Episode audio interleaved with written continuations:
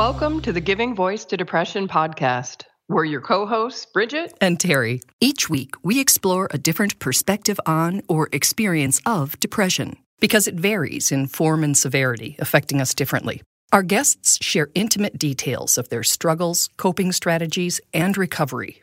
We keep it real because the struggle is real. We keep it hopeful because there is hope in spite of what depression tells you. We're not experts or therapists. We're sisters and best friends who live with depression and know that talking about the illness reduces stigma and humanizes the experience, making it safer and easier to ask for needed support. You are far from alone.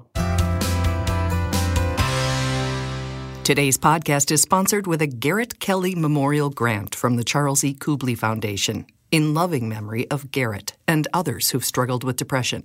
We are solely responsible for podcast content. Hello, Terry. Hello, Bridget.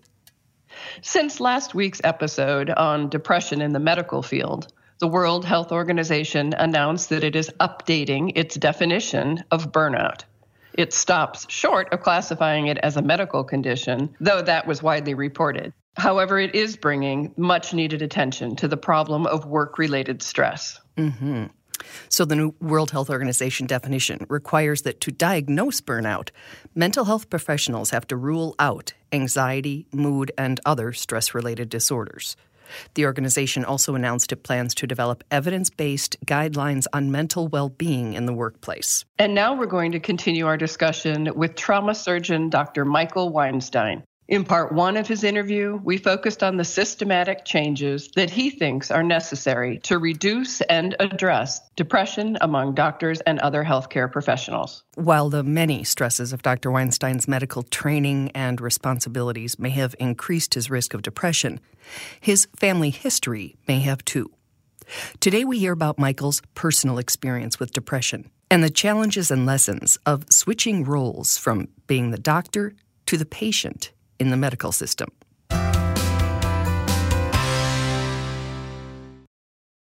My grandfather, who um, for the last 20 some years of his life, he was depressed in and out of facilities, hmm. very aggressive treatments. And um, I think I saw that and saw that uh, that's that that's my destiny. And I'm I'm not I'm not hitting it at 65 or 70. I'm hitting it at well, I guess I was 48, and uh, that's the only future I could see, and um, that's the scariest, scariest thing in the world because that pain, when it's deep, really bad depression, it's it's um, it was just severe. Like every just every minute of the day was um, occupied with thoughts and feelings that I didn't know how to make make go away. Certainly, and barely didn't really even know how to lessen them um, and uh, you feel so trapped.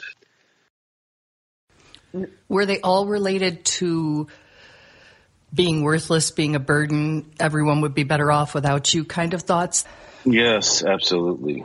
You know, it starts. It's it starts more mild. Um, it started more mild, I should say, for me at least, um, with thoughts of failure and um, then finding you know evidence of failure in everything you're doing and. Mm-hmm then then feeling you know de- depressed about feeling like a failure. And it, it, it, just keeps adding and adding multiple layers until yeah yeah I, I felt I mean it, it's hard for me to even say these days but I, I, I truly felt that I was a burden on my family and my wife and kids and that you know it, they were the only things that were ever in my life holding me back from considering suicide. Um, but you can get, I got to a point where I really thought my mind could convince me that, uh, that they were, they'd be better off if I weren't there. Um, and certainly the world and everyone else would be, it would be a better place without me. Um, and yeah, you hear, I mean, I had never really heard those types of thoughts from anyone else or heard people speak that way. But what a dastardly illness. I mean, to convince you, A, you're not sick, you're just worthless, and then right. to tell you that the people for whom you would live, mm-hmm. I don't even know what words to use. I mean, how, how as a community, as a, as a medical community, as a, just a general public, do we, do we communicate this to both sides, to the people who might lose someone with depression and to somebody with it? How do, how do we, how do we say it's that bad and get involved or what's the message, doctor? Help me, help me.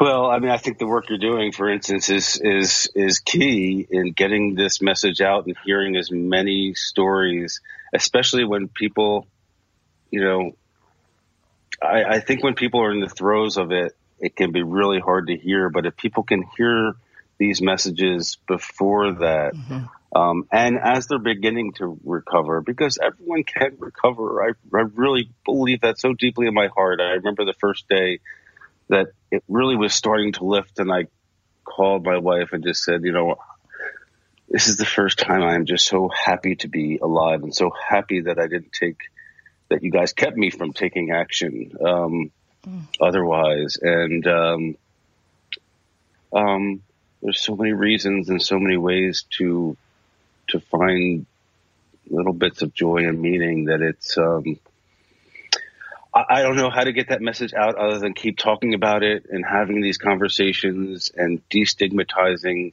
these conversations so that people can listen and hear and um, hear it on national platforms, international platforms. You described yourself as having treatment resistant depression. And when I read that, I thought, oh, there will be people listening who are so glad to hear a doctor use that phrase because they've been told by doctors, you know, basically nothing works for you, like as if they're just difficult, as opposed yeah. to the things that they've been prescribed have been ineffective for them. So, treatment resistant depression, it's real and you have it? Oh, God. Um,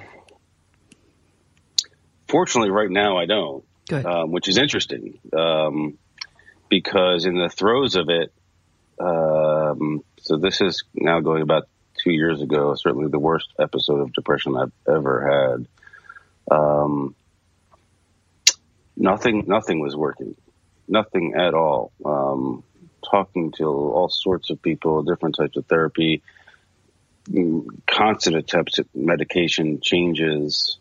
Um,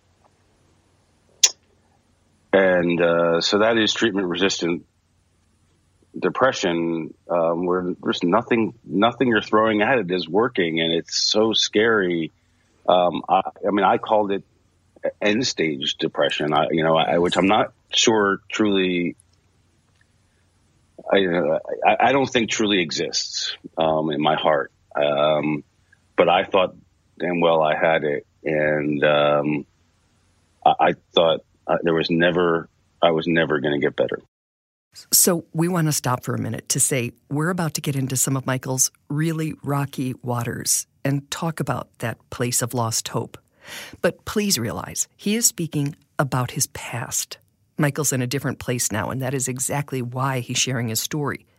He wants to remind you, all of us, that things can and do change for the better.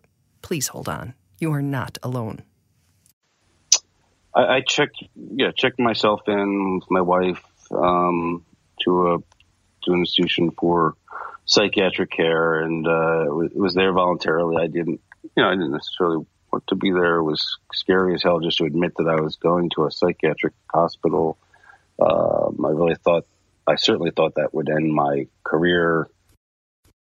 Since Michael had tried so many treatments that didn't work for him, as both a doctor and a grandson, he knew what was next you know, the way the medical community sees the treatment of depression, it's medicines, you know, some psychotherapy, and then there are the big ones. Um, and they quickly recommended, uh, you know, aggressive treatment with with uh, electroconvulsive therapy. He started that therapy and fell even deeper into depression's dark pit. And then I sunk into bed and, and wouldn't wouldn't get out, wouldn't eat, and um, you know, I, I understand for, from from their standpoint, they were in charge of keeping me safe, um, and said, you know, kind of threatened me if I didn't start get, you know, getting with the program. This is what's going to happen. We're going to put you in the locked ward, and I freaked out. Suffice it to say, Michael resisted. He was restrained and forcibly taken to an isolation room.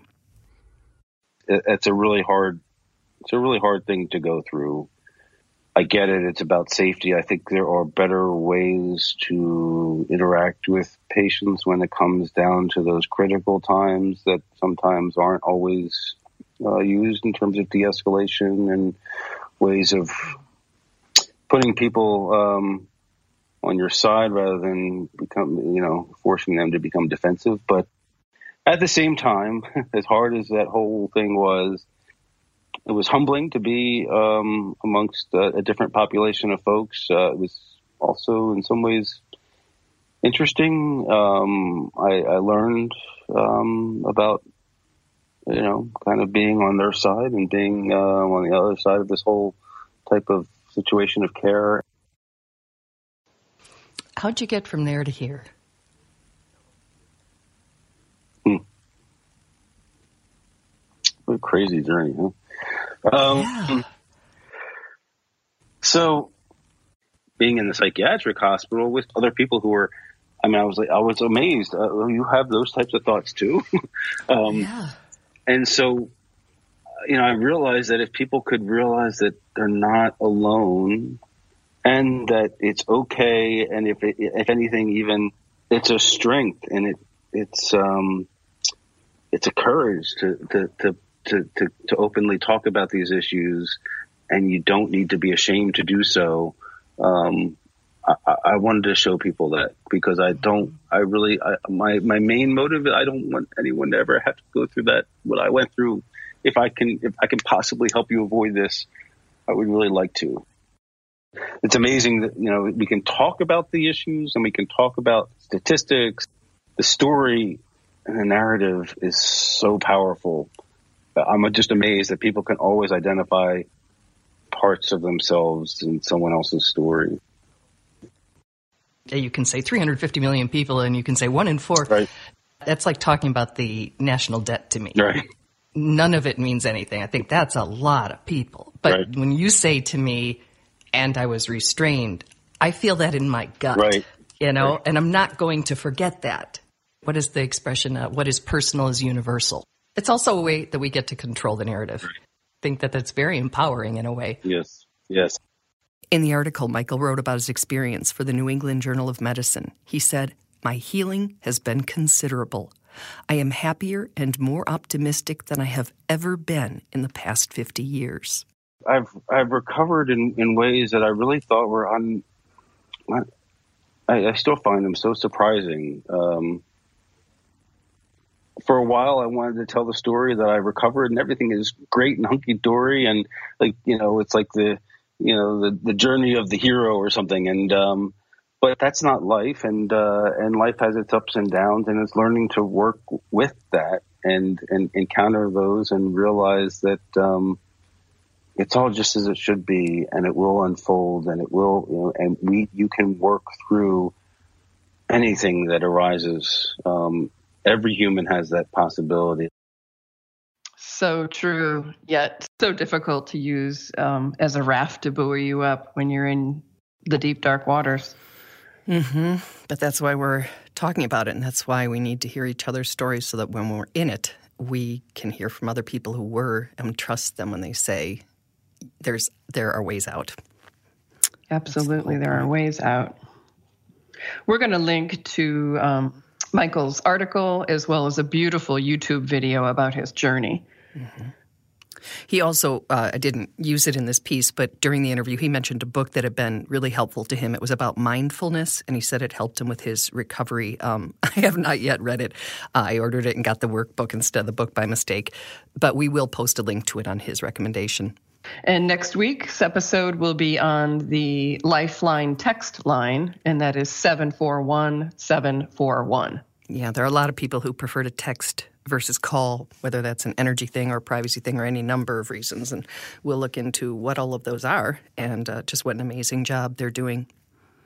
And I just want to end this using the same words that uh, Dr. Weinstein used to end the story, which was you can work through anything that arises. Every human has that possibility. So please keep hope. Mm-hmm. Bye, Terry. Bye, Bridget. And thank you, Dr. Weinstein. We truly hope that our podcast brings a little more understanding, helps you better articulate your experience of depression, or better understand how to support someone else's. We invite you to join us for daily posts on the Giving Voice to Depression Facebook page and on Twitter and Instagram at Voice Depression. It is a comfort to be among fellow travelers on depression's dark road. And remember if you're struggling, speak up. If someone else is, listen up.